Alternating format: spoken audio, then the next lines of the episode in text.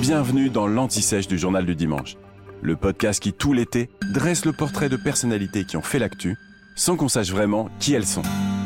Au fait, qui était l'abbé Pierre? L'abbé Pierre était un prêtre catholique français et s'il est connu aujourd'hui, c'est surtout pour avoir fondé le mouvement Emmaüs en 1954.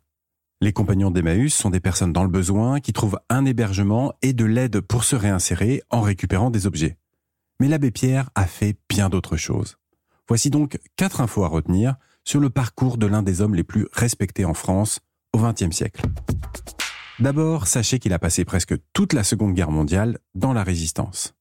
L'abbé Pierre, de son vrai nom Henri Grouès, est né en 1912 à Lyon, dans une famille aisée de négociants en soie.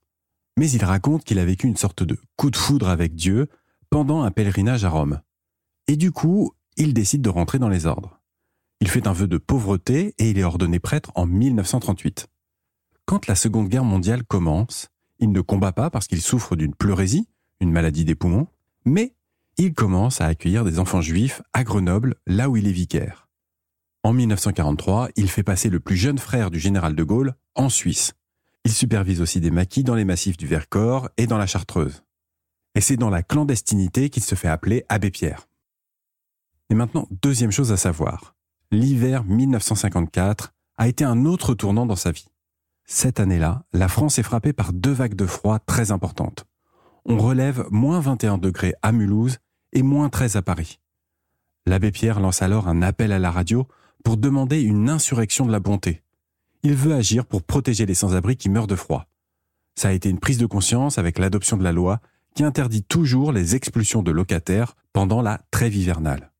Et puis surtout, à ce moment-là, il a réussi à récolter 500 millions de francs de l'époque, dont 2 millions donnés par un certain Charlie Chaplin.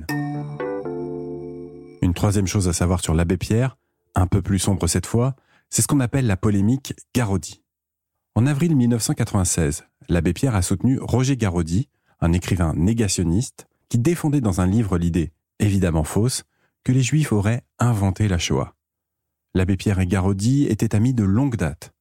L'abbé Pierre se défend et dénonce dans un journal italien, je cite, un lobby juif international. Mais ces déclarations ont peu d'écho en France. C'était une autre époque. Et puis, dernière chose à savoir l'abbé Pierre a été député. Après la guerre et sous les conseils de l'entourage du général de Gaulle, l'abbé Pierre se lance en politique. Il est élu trois fois de suite député. Alors il est d'abord dans un parti centriste chrétien-démocrate, puis il devient chrétien socialiste en 1950.